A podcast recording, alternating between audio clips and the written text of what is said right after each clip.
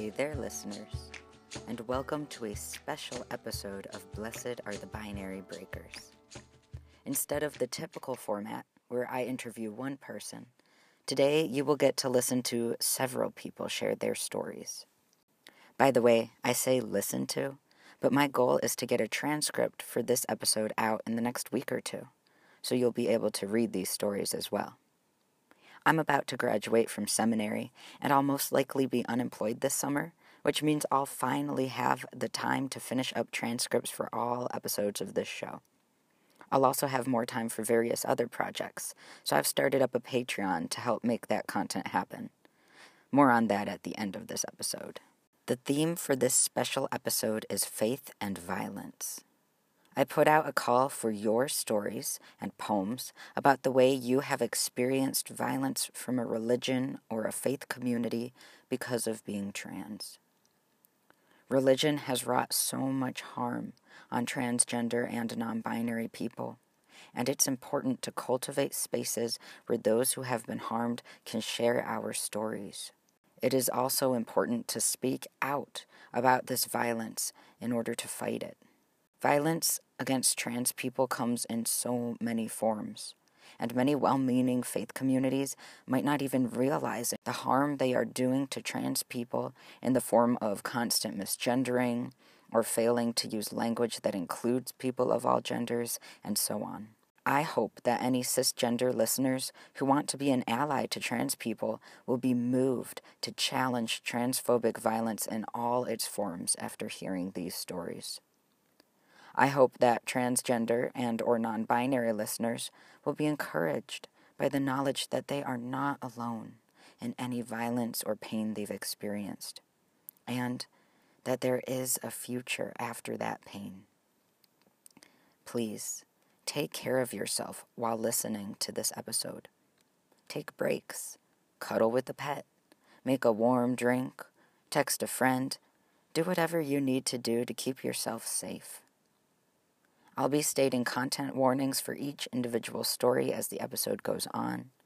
If you have to skip a story because it sounds like it's going to hit too close to home, or if you have to skip this episode entirely, that is totally okay.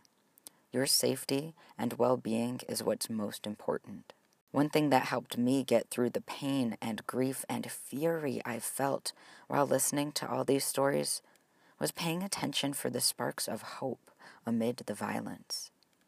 I was amazed and encouraged to realize that some measure of hope shines through every single one of these stories of pain. Look for those sparks and ponder how we as a community can stoke those sparks of hope brighter and brighter. One last thing before finally getting into the episode. I want to acknowledge the limited scope of this episode. Each person who shared their experience for this episode happens to be of a Christian background. Religious violence against trans people does, of course, exist in a whole lot more religions than just Christianity, and this episode fails to speak to that. Still, given the role that Christianity has played in spreading transphobia and other forms of xenophobic violence to many cultures across the world, it might be fitting to focus on the harm done within Christian circles. Another limitation to this episode is that the majority of experiences shared take place in the United States. Also, almost all of the stories shared in this episode come from people assigned female at birth. It is so important to note that trans and non-binary people who were assigned male at birth, trans women, trans feminine people, face unique and exacerbated forms of violence. For trans feminine folks, transphobia compiles with sexism. And for people of color, there's also racism that piles up on top of that into a particularly noxious poison. In nineteen eighty-nine, Kimberlé Crenshaw coined the term intersectionality to describe how mainstream white feminism fails to meet the needs of black women because black women face the overlapping and multiplied discrimination of racism and sexism. Crenshaw wrote, "Because the intersectional experience is greater than the sum of racism and sexism, Any analysis that does not take intersectionality into account cannot sufficiently address the particular manner in which black women are subordinated. It is important to respectfully adapt Crenshaw's concept of intersectionality into our fight for the rights of all trans persons, to see how trans feminine people, especially when they are also people of color, experience an especially deadly variety of oppression. Our fight must be intersectional, must include fighting things like racism and sexism, classism and ableism, in order to liberate all of us. This episode's scope is limited.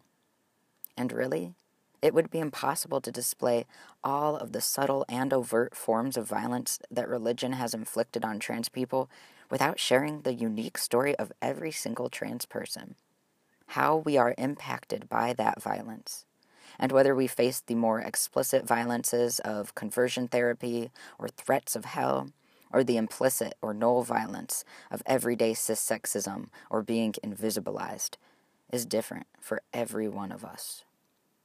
Still, this episode is a start. The stories shared here are vital, valuable, and I am so grateful to the people who reached out to share their experiences. I pray that we can all find or make spaces where our pain is heard and met with compassion. Compassion that grieves with us and acts to create a better future. Let's get started with a poem from Bryce Corcoran. This poem communicates the ways that transphobia and homophobia interact with each other, and the ways that L G B T phobia from church, from family, and from society as a whole feed off one another. It shows how church leaders who think they mean well can be as harmful as church leaders who are openly anti-gay and anti-trans. Finally, Bryce's piece makes it clear how the damage done to us impacts our relationships, not only with faith communities and family, but with God. Content warning for homophobia, transphobia, family rejection, fear of divine rejection, and a couple brief mentions of death. Bryce asked me to read this piece for him, so you'll be hearing my voice read the poem. I wince when I hear worship music, because my pastor said that if I so much as looked into a Bible study at an affirming church, he'd have to ask me to leave. I wince when I hear worship music, because when I told a story where two men kissed, my small group leader scrunched up her face and flapped her hands in disgust. I wince when I hear worship music, because when we told my parents we were getting married, they were sorry they couldn't be happy for us. I wince when I hear worship music, because my mom wants us to be happy until I realize I'm not a man, so this is a lesbian relationship, so we should get divorced. I wince when I hear worship music, because my Nana peeked around the door at my wife as I stood in her driveway, because my wife couldn't even come into the house to help me carry my bag, because so much as a hello and a handshake would be approving of our relationship, and God and the Pope say she can't do that, because she's gone now, and my wife has never even seen her face, because that was too much. I wince when I hear worship music, because some politicians say the gays should be executed, because the Bible says so, because people respond with, hallelujah, amen. I wince when I hear worship music, because the other pastor from my old church spent an hour telling me how he has gay friends, because he's not going to wave a torch for it, though, because he prayed about it and didn't feel called to do anything about it. Because when I told him I can't worship anymore, he told me, you have to. I wince when I hear worship music, because it's all about the love of God. Because all I can think is, would this person tell me I'm not welcome? scrunch their face and flap in disgust, say I should be executed, because sometimes this gets called love. I wince when I hear worship music because sometimes I wonder if God really does hate me. I wince when I hear worship music because as much as it would hurt so much less to walk away from Christianity entirely, I can't. Because believing in something that rejects you cuts and aches and burns your mind and your soul, because I still believe in the love of God despite everything, because God is greater than his people, because sometimes I can't engage with God through the damage done in his name. I wince when I hear worship music. Like Bryce, our next story comes from a person with an unsupportive family and church. Nico is a teenager who lives in Indonesia, and my heart aches to hear about the fear she feels at the possibility of her parents, her classmates, or her church finding out about her gender or sexuality. On the other hand, I'm grateful that Nico has been able to find encouragement online, where she gets to see other L G B T Christians living and thriving. Knowing that other people like you exist truly is a powerful thing in the face of violence. Content warning for Nico's story: homophobia and transphobia from students and family members, countrywide censorship, internalized homophobia, and fear of violence, including a mention of exorcisms. Hello, I suppose I should introduce myself first. You can all call me Nico. I'm the flirt. Okay, I did some voice altering stuff, so don't mind that. I'm currently fourteen as of recording this, and will turn fifteen later this year. I go by she, her pronouns to keep things simple, and I actually have no idea what my gender is when it comes to labels. It's pretty hard to describe, so not cis is probably the only conventional way to describe it. I've been raised as a Protestant, and the Christian denomination. I've recently been told that the specifics, about the specifics that I'm actually a Pentecostal Protestant. I just asked. Yes, and stuff, and yeah, that's what I got.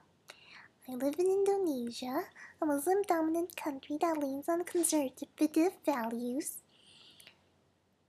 Usually, it's a little annoying sometimes, because some sites are blocked, even though they're not porn sites explicitly. Like, Tumblr got blocked last year for a couple months, but the non-porn and policy reversed it, so I can add through my blog again. It's pretty different from Western countries. Sadly, not very L G B T friendly. I mean, people get whipped and not just punishment for various reasons, which includes being discovered to be L G B T. Sadly, I feel better knowing that just happens in that one province, though. It isn't as bad everywhere else, but still, all sunshines and rainbows. Anyway, I love cats and hedgehogs, and let's begin the story. So, this church hurt started around sixth grade. That was the point in my life when I realized that I'm the asexual spectrum and that I fall under the bi-pan umbrella. I actually come from a very religious family. My father and mother are church workers. And it's been said that they're basically pastors in everything but legal title. They took the studies and everything, they just didn't decide to legalize it. And, as you might guess, they're homophobic and transphobic, among other things, but I but that's a story for another day. Due to that and some other things, I'm unable to really be me with them. Oh. I found out that I'm part of the L G B T plus community. I felt hurt knowing that if they knew, my life would go to ruin. I feared that I might be ostracized or worse. Now that I'm not cis got things more complicated. And with how things went around here, I just felt out of place in the country. At some point I realized that I wasn't cis too. So yeah, things have been pretty complicated between me and religion since all that happened. Things were pretty rough for me. For a while after I realized it wasn't straight, it could be described pretty well as Disney's Hellfire from Hunchback of Notre, Notre Dame, of Notre Dame, but about internalized homophobia. It looked pretty bad since it made me feel like it was a mistake and I, that if you didn't give up my love, I wouldn't get into heaven or, or I would receive divine punishment for, me, for it. I felt disconnected all from God and Christianity. It made me hate myself.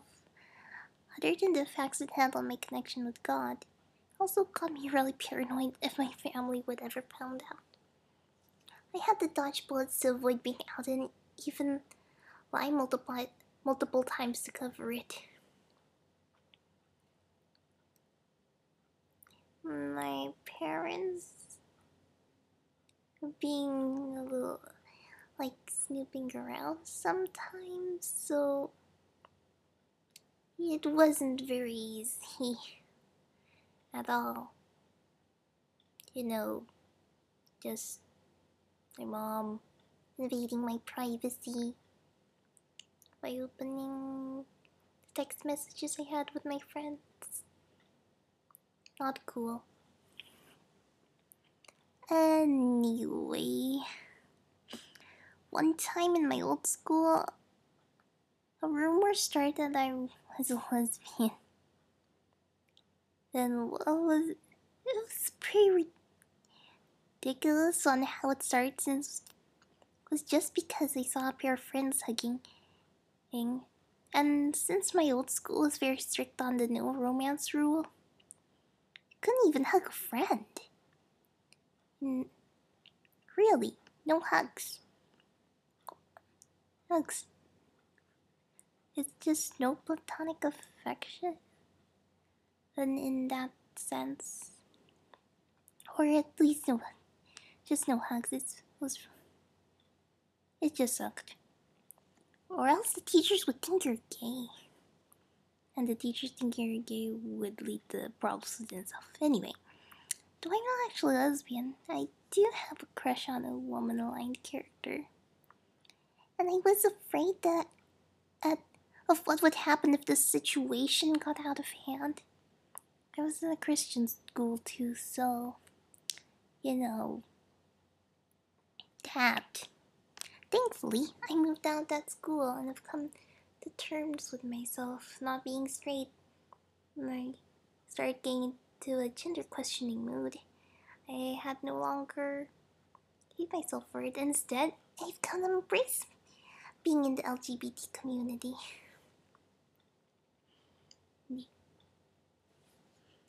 Yeah.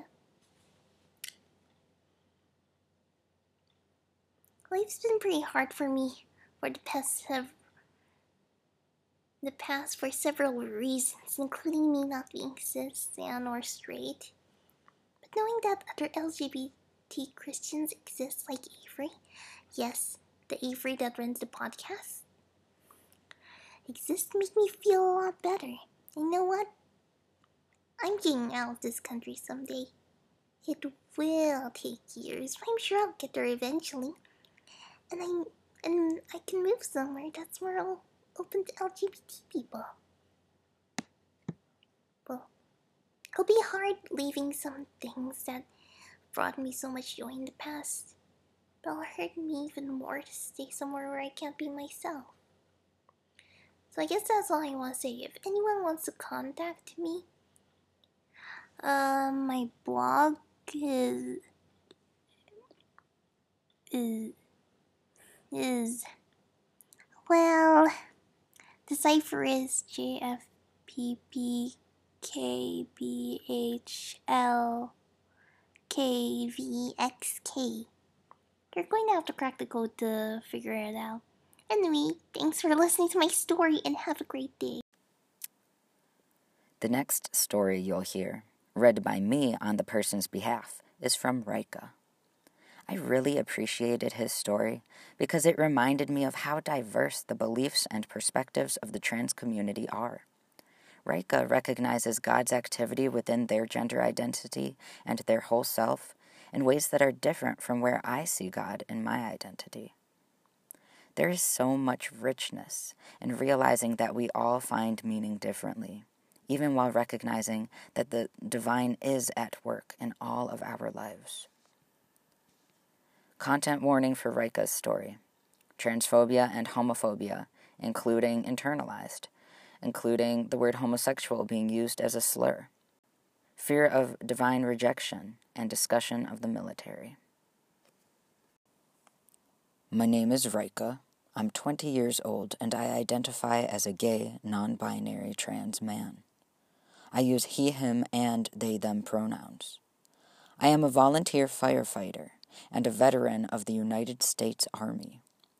I was raised Catholic, but my family stopped following religion closely when I was around five or six years old.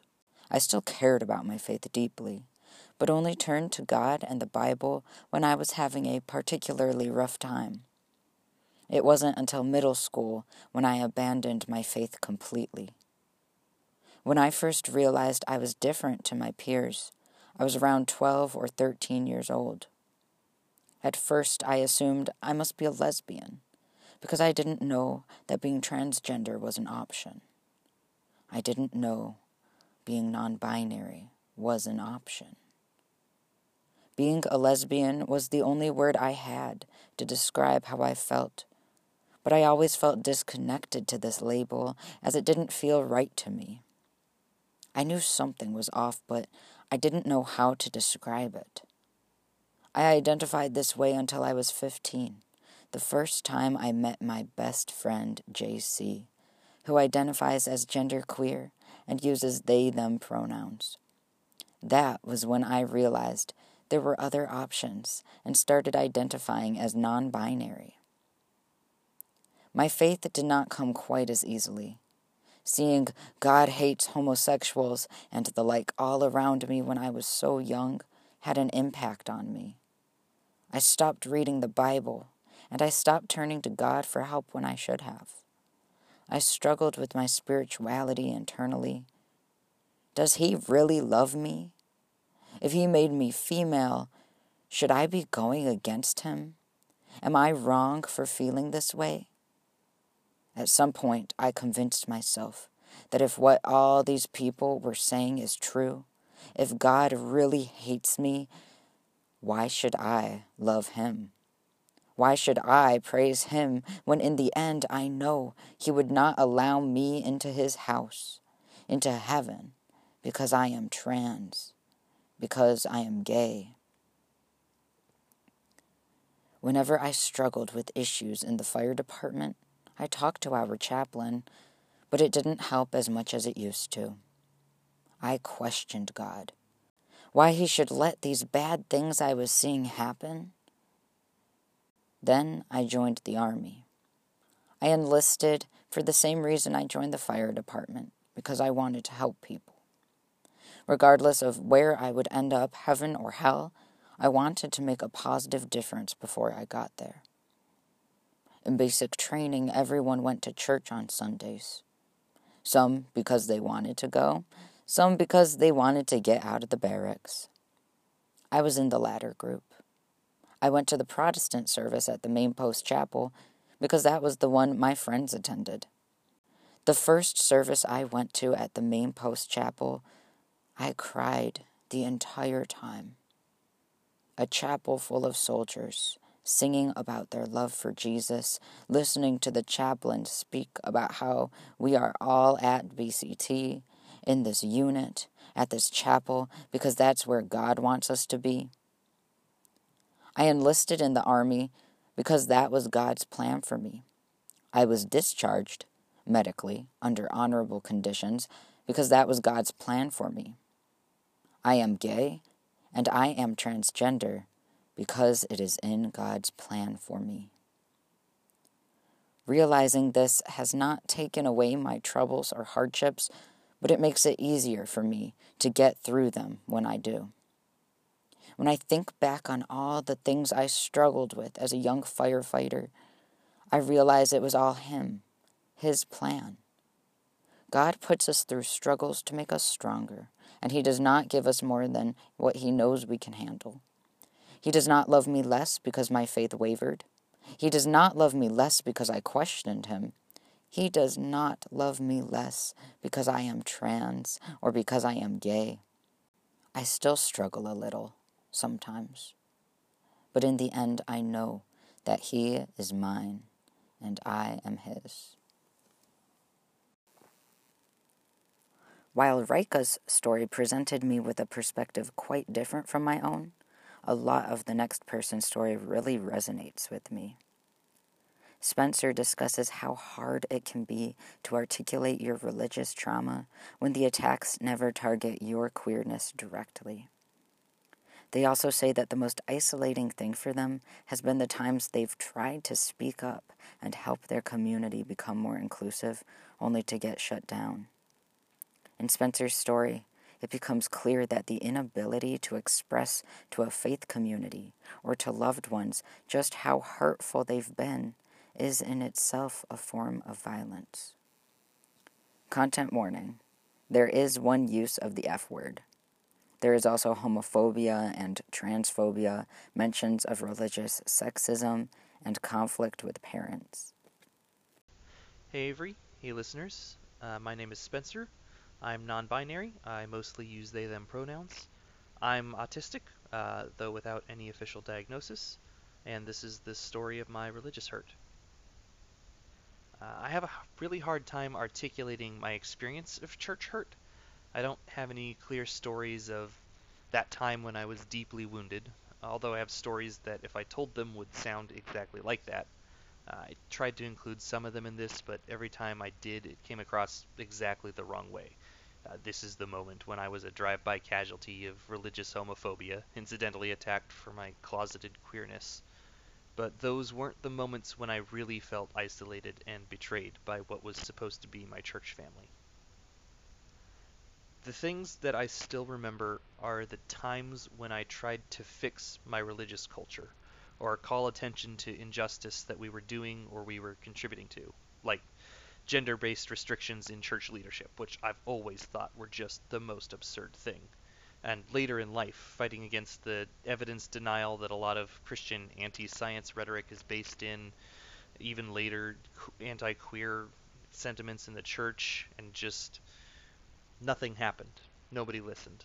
At best, I could sometimes get whispered agreement in personal conversation, or lip service about, yeah, we should do something about that, but usually it just got blank stares and uncomfortable silences that quickly moved on to other topics. Or the worst, most angering, most devastating responses, theological justifications for why it was actually okay that we were doing all these hurtful, harmful things. That's where the real hurt sits, and the things that I hold on to with the most bitterness and anger. And I know that they were good people, and I'm sure that they didn't think of themselves as doers of harm and dealers of hurt and perpetrators of injustice, but I've never been able to forgive them for not listening when they were told, for just taking on faith that they were doing the right thing and that this was what God wanted without ever trying to figure out why or what it was that God cared about, or for somehow coming to the conclusion that God wanted people to suffer and still thinking that the God who wanted that was worth a damn.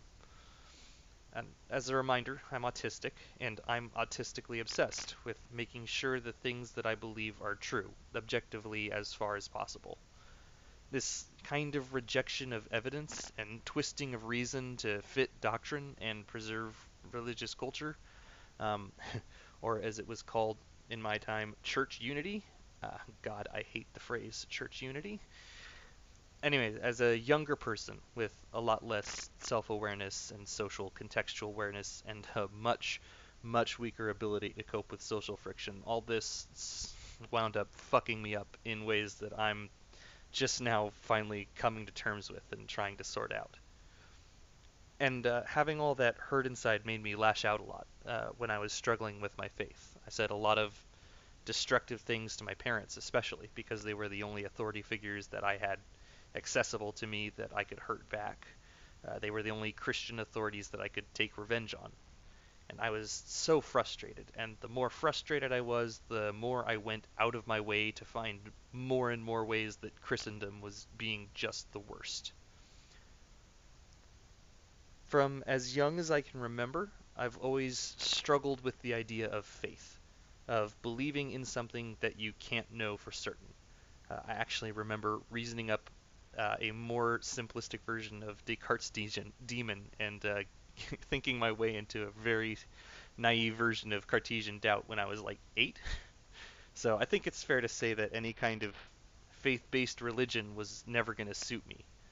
Um, but because of all these experiences, I didn't have anyone that I trusted to try and help me sort out my feelings about faith and religion. And honestly, I really don't think most Christians are at all prepared to help the religious growth of someone who's more or less destined for non-belief. And I knew that, and I knew that I couldn't talk to anybody about it, and so I just isolated myself and did open heart surgery on my fundamental religious identity by myself, which hurt a lot. So fast forward through my twenties, uh, I'm currently approaching the big three zero with as much Taoist grace as I can muster. Uh, I've been out to my family for a few years now, and I'm starting to do counseling with my parents. And in the last session we had, my mother, sobbing, said that she felt so hurt and betrayed that she hadn't been allowed to be part of my struggles and my journey, and I just couldn't find the word to try and tell her why she hadn't been. There's no way to tell the people close to you that their religion was and still is directly opposed to your existence, and that's why you couldn't trust them to do their jobs as parents and take care of you. There's no way to say that and not make it the most hurtful thing you can say to a parent. And there's no way to tell a church that's trying to save you that what they're doing is literally the opposite of salvation. There's a willful blindness and deafness that afflicts so much of American religious culture. And I'm still trying to figure out a way to forgive people for it. The next and final story is my own. Content warning for discussions of internalized queerphobia, homophobia from the Catholic Church, discussions of puberty, and suicide ideation, as well as a very brief mention of self-harm. Spencer called himself a drive-by casualty of religious homophobia. I really feel that. Growing up, I didn't have the slightest inkling that I was queer. The existence of L G B T people just didn't come up, and the few times it did, the topic would be discussed in hushed tones, and the subject quickly changed. So what I learned without even realizing I was learning anything about the L G B T community was that gay was a dirty word. Queerness was adult content, not suitable for polite discussion. When I realized in college that I was queer, all of that stuff I'd internalized without a thought suddenly became a weapon of self-loathing. I was the dirty thing that could not be discussed in front of children. I was the one whom the Catholic Catechism claimed should be treated with compassion, but that compassion felt a lot more like pity tinged with distaste. A lot more like a rope tied around my neck, constricting my ability to live out my faith or to have healthy and fruitful relationships. I've already talked about a lot of this already in the first episode of this podcast, so all that I'm bringing to the table today is a poem that I wrote. In the poem, I imagine that I, the person I am today, a twenty-four-year-old proudly genderqueer seminarian who is getting married to a woman in just two weeks, is talking to the person I was when I was ten or eleven years old. I remember the anguish I felt at that age, after I learned in health class about how my body was about to betray me. I had never worried about gender before, about how other people perceived me. And suddenly I was getting told that I was about to blossom into a young woman. I learned that from my mom, who awkwardly told me about periods while shelling peas in the kitchen. I learned that from my school, where girls and boys were split up to discuss reproductive health. And I learned that from my church, from the Catholic theology of the body that states that men and women are created with inherent, complementary differences, and that it is God's will for me to embrace my womanhood. All of these messages piled up on my chest like stones. My future loomed ahead of me, and it was one that I did not think I could survive. I felt trapped, and like many trapped people, I started to wonder if the only way out was death. I want to make it clear that my teenage years were not all doom and gloom. These suicidal thoughts only happened, you know, every now and again. But in the midst of the good times I had, there was always this sort of background feeling that I wasn't going to be around for very long. And it kind of scares me that I've known various L G B T people who have had that same sort of feeling that they weren't too long for this world. And to me, this sense of hopelessness that we're not too long for this world is one of the most insidious impacts of the violence that we face in our day-to-day lives. So many transgender people inflict violence upon ourselves. And one of the reasons we do that is, yes, overt forms of violence against us, people telling us we are sinful and wrong, people threatening us with violence or abuse. But silence is another form of violence that causes us to harm ourselves. Simply lacking the language, never being given the language to describe ourselves, never being shown others who are like us, is a form of violence that our society enacts upon us all. Cissexism is the idea that everyone is cisgender, that transness is some sort of abnormality, or that it doesn't even exist. I grew up not knowing that I could be non-binary, and that lack of information, compiled with the anti-gay doctrine that I learned, resulted in me hating myself and harming myself and thinking that there was no future for me. So I just want to make sure that everyone listening to this recognizes that I was wrong as I was growing up and believed that there was no future for me. I was so wrong because I, as I am now, twenty-four years old and proud of who I am and about to marry the love of my life, about to graduate from seminary with all these wonderful plans for my future, I am living proof that we can thrive, that there is more to our existence than suffering or feeling hated or invisible, that we can be seen and we can be known, we can be loved, we can be happy. And I really wish I could go back in time and tell my past self that fact, that I would thrive. So it's to the me that I was, the very first time I experienced a suicidal thought, that I wrote this poem. I find you kneeling below the crucifix above your bed, alone, and I know too well the image looming in your mind. It's the one that will return to you in coming years with greater and greater frequency. But it never has before, and you are scared. Why?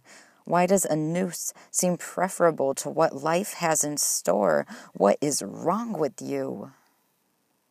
I will tell you what is wrong with you. Nothing. Nothing at all. When you notice me, you do not recognize me. I have to tell you, I was you. You will be me. I laugh at the one question you have after you've looked me up and down, taking in the short hair, the flannel, the queerness of it all. I laugh because, of course, this is the one question you have. Of course. Are we still Catholic? No, I answer.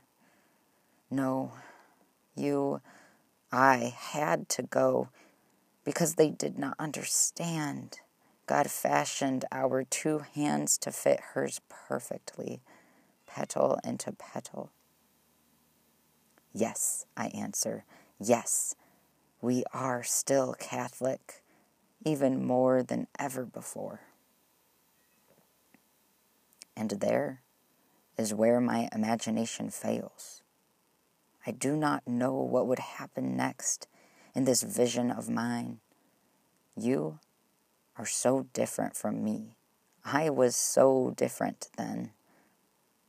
But here is what I hope. You consider what I said. You nod slowly. You let me tell you everything I wish I knew back then. You do not have to be a girl. You do not have to be a boy. No more male and female, no more woman and man. You can simply be. Everything you are learning that is shattering you, everything they say about your body and what you are becoming, does not have to be true. You are not growing into a young woman. You can live in this world without hunching your shoulders. You can live in this world uncloistered, unsilenced, seen. You can live. You can live. You can live. Humility is good, yes, but so is outspokenness. Speak out. Cut your hair, not your skin. It's okay. Buzz it down to almost nothing so it can grow back like saplings after fire. You hate your bangs anyway. Of course, if you do this thing, classmates might take the word queer, a striking word, a resilient word, an illuminating word, and ball it up, and spit in it, and throw it at your back, and that is something I never had to endure, so I don't know how you will handle it, and I'm sorry for that, but I tell you, if that happens, kneel down and scoop that crumpled word up from the floor and smooth it out tenderly, and pin it to your heart. Wear it with pride, because you know, you have always known that what is queer, what is strange, what is misconstrued, what is scoffed at and trampled on and tortured by this world is good, is holy, is God's. That is what I have always loved about you. That is the seed you will carry into the life that becomes me. So, thank you. That is your gift to me. And here now is my gift to you. A vow, an oracle that will come true. You will live. You will be alive. And if I have any say in it, God knows you will thrive. Thank you so much for listening to this episode of Blessed Are the Binary Breakers. It is a vital thing that each of us has a space in which we can share our stories, and that each of us has a chance to hear the stories of others. This was a heavy episode, so please go do something to take care of yourself now that you've gotten through it. Before wrapping up, I want to let you all know that I've officially got a Patreon now. Search for Queerly Christian on Patreon, and you'll find me. For anyone who doesn't know, Patreon is a website where artists request financial support for their work. And people who decide that, yes, this is a person whose work I appreciate and benefit from, and who deserves to be paid for what they do, become patrons. You select how much money you want to give monthly, from one dollar to however much you want. Artists offer special rewards to folks who offer different amounts, and also have goals for their overall monthly income. You can read about the rewards I'm offering on my Patreon. One reward is that if you are able to pay twelve dollars or more every month, I'll give you a shout-out in every episode of this podcast. I already have two very awesome, generous people who joined at this tier level. So many thanks to Ron Hartzler and Rosina Page for your generosity. You are both super fabulous people. Even cooler than the tiered rewards are the goals that all patrons work towards collectively. I strongly believe that resources should be as accessible as possible for all the people that need them, free of charge. So if I produce content that I think could be helpful to an L G B T person of faith or their allies, I'm not about to insist that each person who wants access to that content fork out ten bucks to get it. Instead, it should be a community effort to make that content happen. And then, once it is achieved, it should be available to everyone. So for instance, if all together my, my patrons can get us to three hundred dollars per month, I'm going to commit to producing at least six YouTube videos. Those videos will be available to everybody, not just patrons, because I know that not everyone can afford to give even a small amount, and that's okay. Please, only give what you are able to give without sacrifice. I don't want to be taking money from people who need it more than I do. If you are able and willing to chip in, know that you're not just helping yourself. You're helping a whole community of people have access to more content, and that's a beautiful thing. You might be wondering, Avery, why do you even need to get paid for this stuff anyway? Truth be told, I'm going to keep on producing episodes of this podcast and answering people's questions on Tumblr and working on my website of trans Christian history, even if I don't get a single penny for it. I see putting this content out into the world as a huge part of my calling. But money will help me produce more and more content. Making all of this stuff takes a lot of time and energy. This episode alone took me like ten hours to produce. The more support I have, the more time and energy I can dedicate to answering people's questions, interviewing trans people, and researching the intersections between faith and the L G B T Q community. So, if you like what I've been doing and you want me to do even more, consider supporting me on Patreon. Again, you can find me there if you search for Queerly Christian. And if you have any questions about that, or feedback or comments about this podcast, email me at queerly christian thirty-six at gmail dot com. Whether or not you can be a patron, you can be a huge support to this podcast by rating and reviewing it on iTunes and spreading word of its existence. Thank you all so much. See you again in two weeks. In the meantime, go break some binaries and be a blessing to the world with your life.